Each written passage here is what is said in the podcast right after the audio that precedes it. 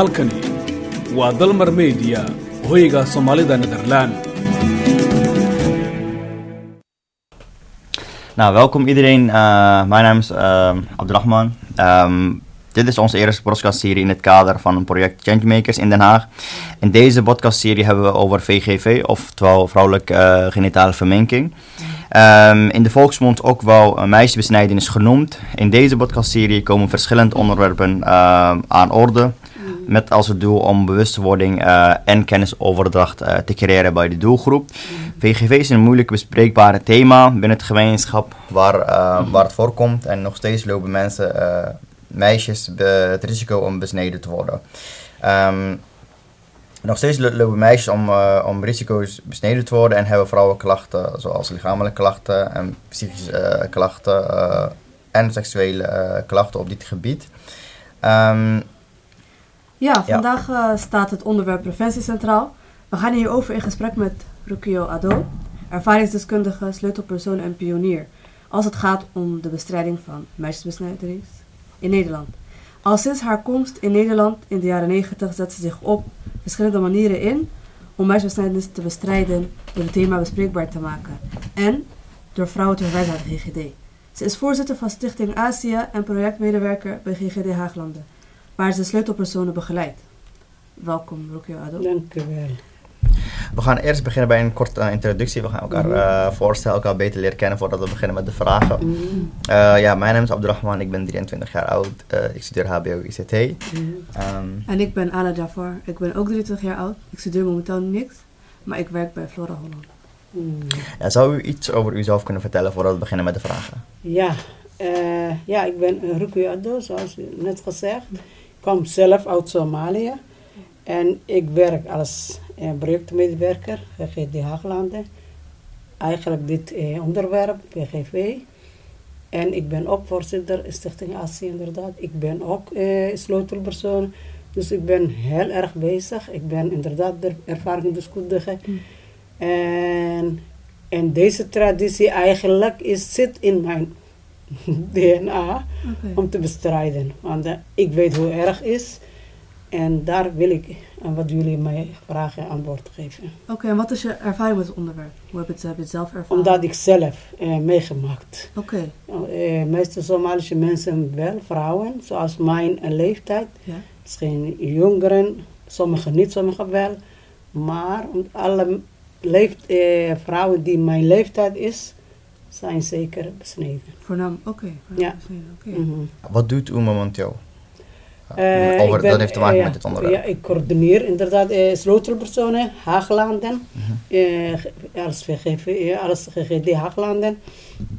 En wat wij meeste bezig zijn, vooral maar, ik, is voorkomen, preventie. Dus. En wij proberen elke jaar per persoon, per sleutelpersoon, drie huiskamergesprek doen. En huiskamergesprek houdt in dat eh, ja, kleine groepje vrouwen gewoon elkaar komen, elkaar vertellen wat de WGV is en wat, hoe kunnen hun dochters laten beschermen. En eh, al die eh, zeg maar, eh, communicatie, communicatie die gewoon kan oplopen. Mhm. Want de vooral, ergste vorm, eh, dus dat noemen we veronisch. Ja. En dat is de meeste vrouw, eh, eh, vrouwen uit Somalië, Sudan en Egypte zijn besneden. Mhm. eh eh, veronische vorm. Dus hebben veel klachten.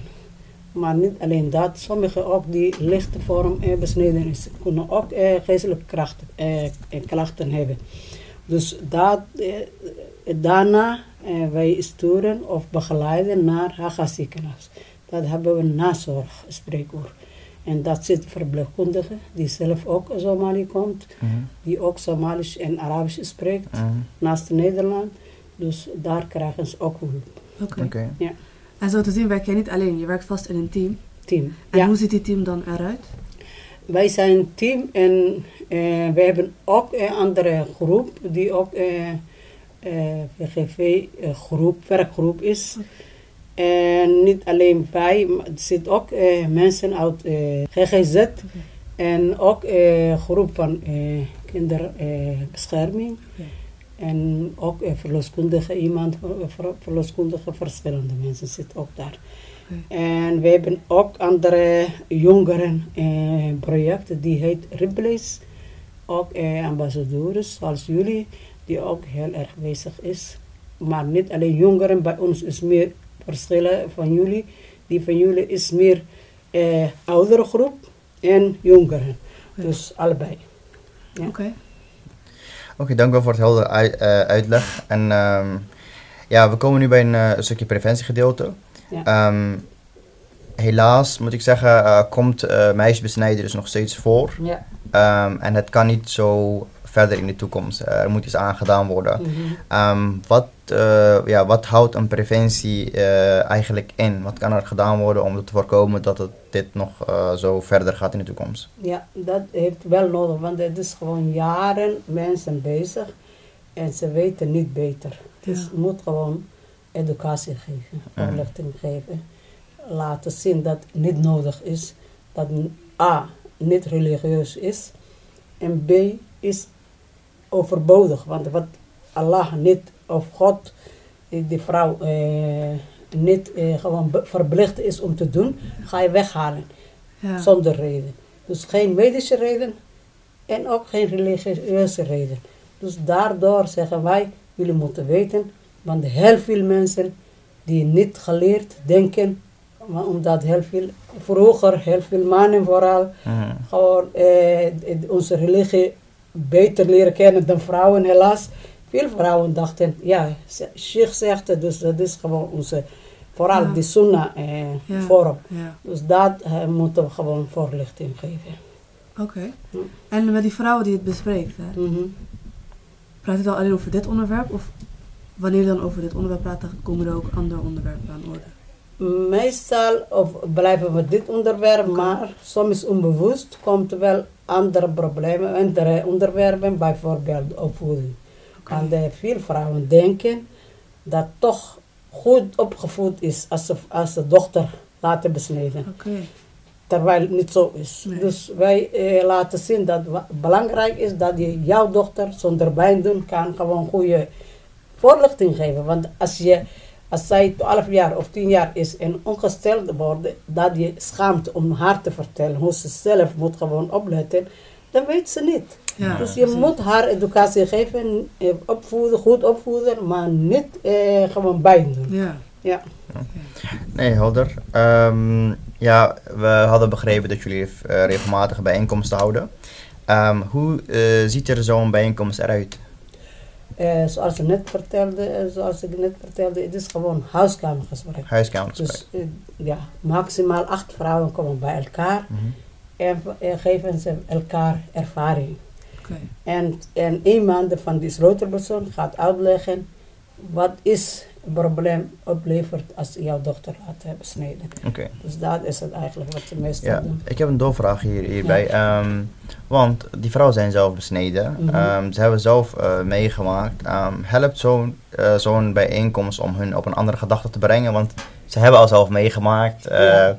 ehm, merk je vanuit hun dat zij bijvoorbeeld anders denken? Dus dat ze niet wensen voor hun dochters dat ze niet besneden worden? Ja. Of is het zo, zeggen zij bijvoorbeeld... eh, ja, we zijn ook besneden, dus we laten ook onze kinderen besnijden. Hoe ziet, hoe ziet het eruit, hun Ja, ervaring ja, op ik zo'n heb ook bijeenkomst? meegemaakt dat heel veel vrouwen zeggen, ja, ik heb, meege ik heb het zelf meegemaakt. En als ik mijn- dochter niet laat besneden, krijgt hij straks geen man. Want alle jongeren of mannen willen besneden vrouwen.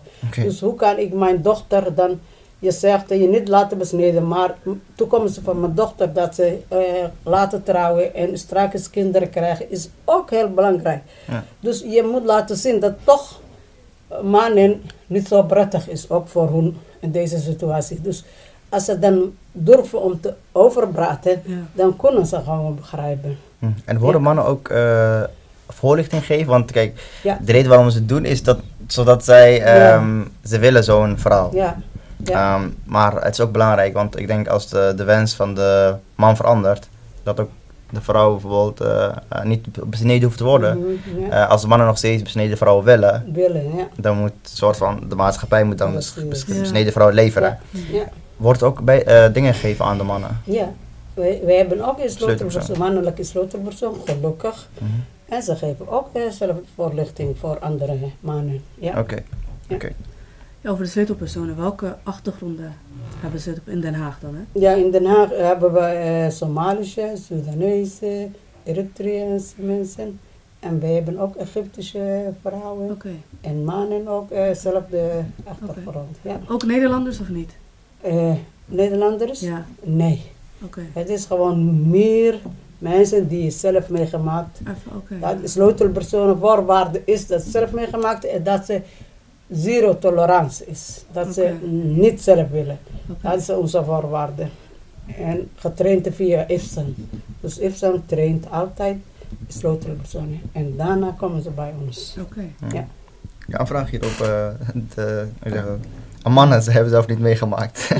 Mannen niet, maar hij komt zelf uit de landen die wel meegemaakt is. Ja, dat oké. is dat. Oké. Dat is goed, Ik dacht, dat is moeilijk om eh, bij elkaar... Nee, mannen zelf niet meegemaakt, maar ze komen eh, ja, achtergronden Ja. van mensen die zelf En meedoen. die zijn er ook tegen. Ja, mee hebben gemaakt. Ja. Oké. Ja. Eh, we komen nu bij het stukje wat de belangrijkste veranderingen zijn. Eh, Mhm. Want jullie zijn nu een tijdje bezig om dit binnen de groep eh, bekend te maken. Ja. Ehm, zien jullie veranderingen in de meningen van, van jullie doelgroep, van de mensen waarmee, waarvan jullie voorlichting geven? ja, zeker, zeker. Als ik vergelijk, ik was tweede groep, denk ik, eh sleutelpersoon die getraind via IFSAN 2004 was. En als ik het nu vergelijk, heel veel vooruitgeboekt. Ja? vrouwen die toen schaamt om te komen, eh, eh, die eh, Ja. eh, Praten bij wat komst. Nu zijn ze zelf sleutelpersonen. Dus Ja. ja, ja je Dat ziet dat te toch heel veel verandering komt. Gelukkig, ja. Dus vind je ook dat het nu minder vaak voorkomt, besnijdenis, dan vroeger? Of? Eh, hier in Nederland niet zo vaak. Want eh, toen ik kwam in Nederland, hoorde ik altijd hier en daar. We gaan naar Syrië, mijn dochter laten besnijden. Oké. We gaan naar eh, Engeland, maar nu hoor je niet. Maar dat is niet betekent dat ze niet hebben gedaan, niet wil doen. Maar omdat wet is, wetend dat het toch verboden is. Dus je hoort niet zo vaak. Ja. Maar eerlijk gezegd, door die voorlichting komt gewoon heel Ja. veel mensen willen niet meer. Maar er zijn heel andere mensen zijn die toch niet zeggen, Ja. maar graag willen doen.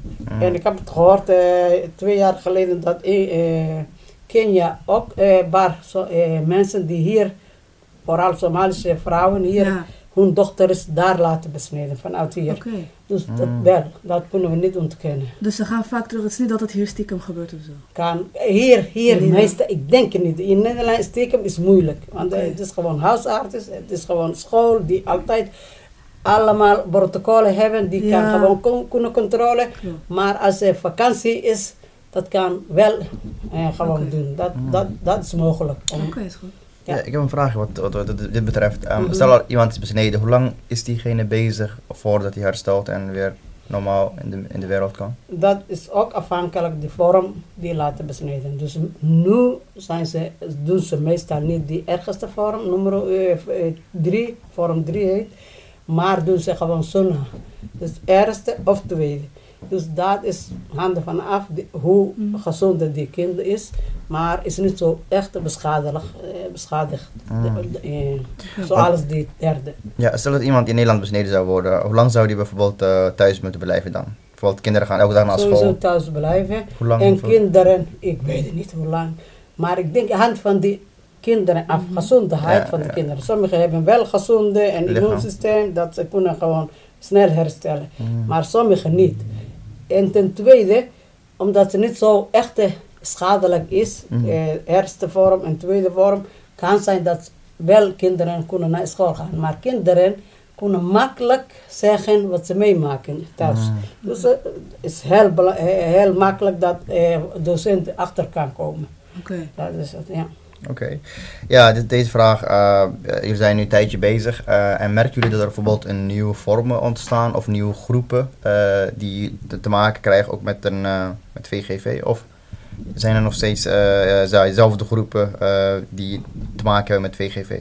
Hoe bedoel je groep, achtergrond van de landen? Of? Ja, komen er nieuwe landen bij? Uh, of zijn er um, bijvoorbeeld uh, misschien leeftijdenverschillen? dat er nu bijvoorbeeld, ja, ja, nieuwe generaties?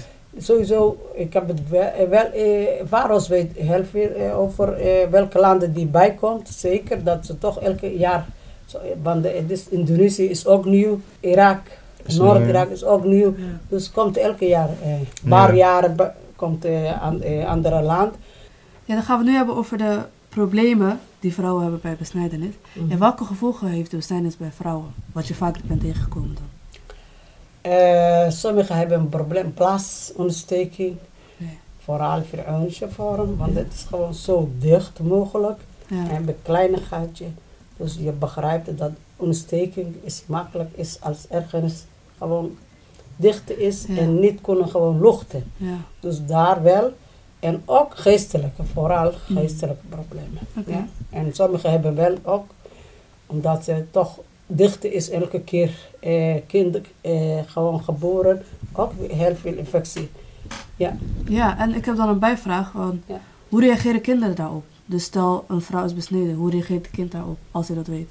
Heb je dat ooit meegemaakt? Hoe reageren? Hoe Die kind. Bijvoorbeeld stel ik ben besneden en mijn kind weet ervan. Hoe reageert zo'n kind erop? Gewoon vertellen ze, denk ik. Dan de, ja, als mijn kinderen mij vragen, of hoe bedoel je dat? Nee, maar zijn ze dan geschrokken of ja... Wat Als jij je verhaal aan je kinderen vertelt, van wat voor feedback krijg je van hun? Van, zijn ze heel enthousiast erover? Of ja, als je uit, je ervaring vertelt. Of ja. mijn kinderen. Ja, ja wat zie je dan? Ja, sowieso geschrokken. Want ja. ik weet nog dat één zoon van mij, toen hij hoort, hij hoort altijd dat besnedenis eh, bestaat, dat wij Somalische mensen onze dochters laten zeggen, ik ben Ja. ook besneden.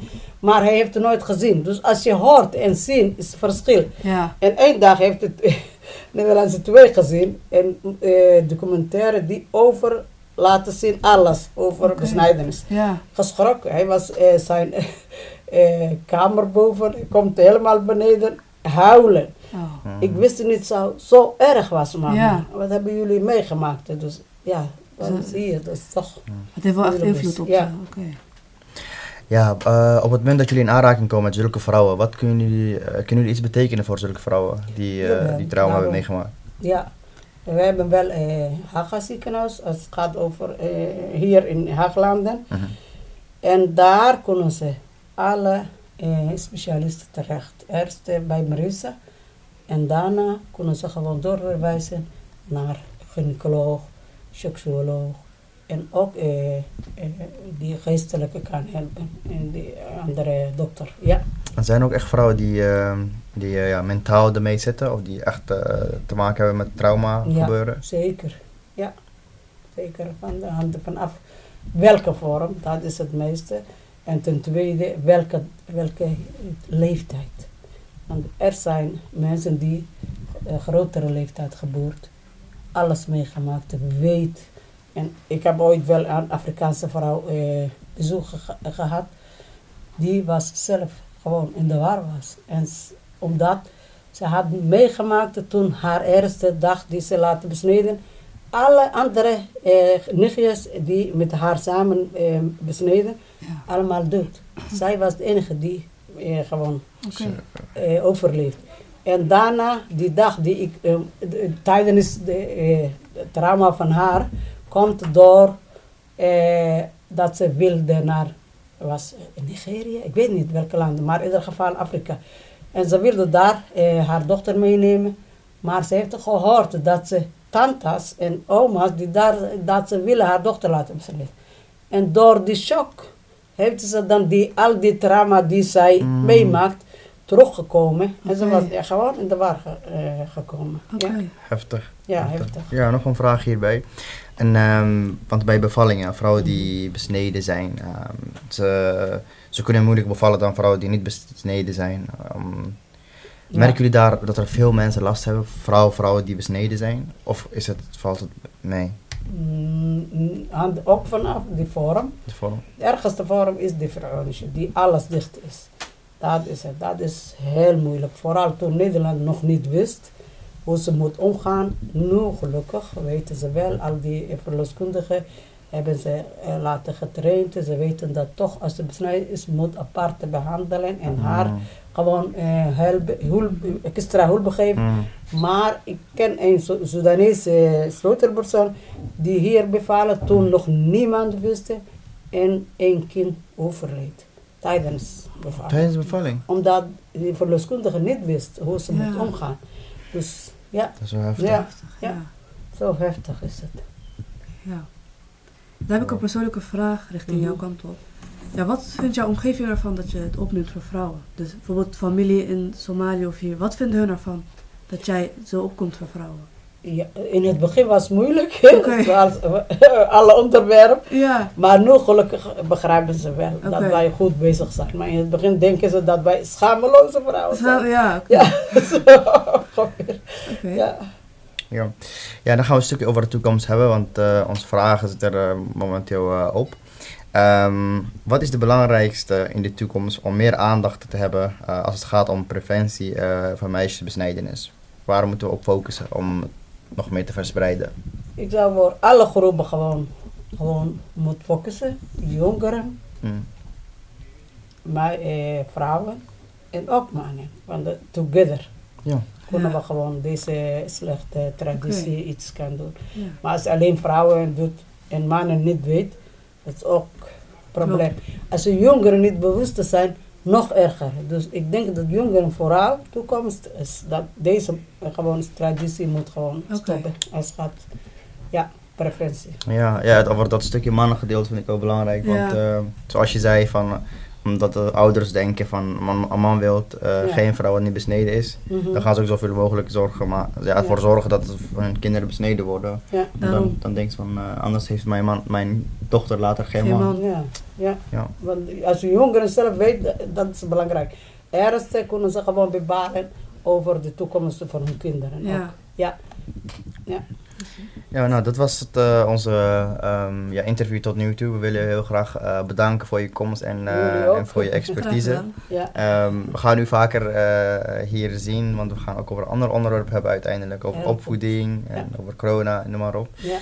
Maar dit was een belangrijk onderwerp om erover te beginnen. Eh, Mhm. we willen u heel graag bedanken. ja. En ehm, we zien u... Top, ik bedank jullie ook. Ga gewoon door. Graag Dat is wat we nodig hebben.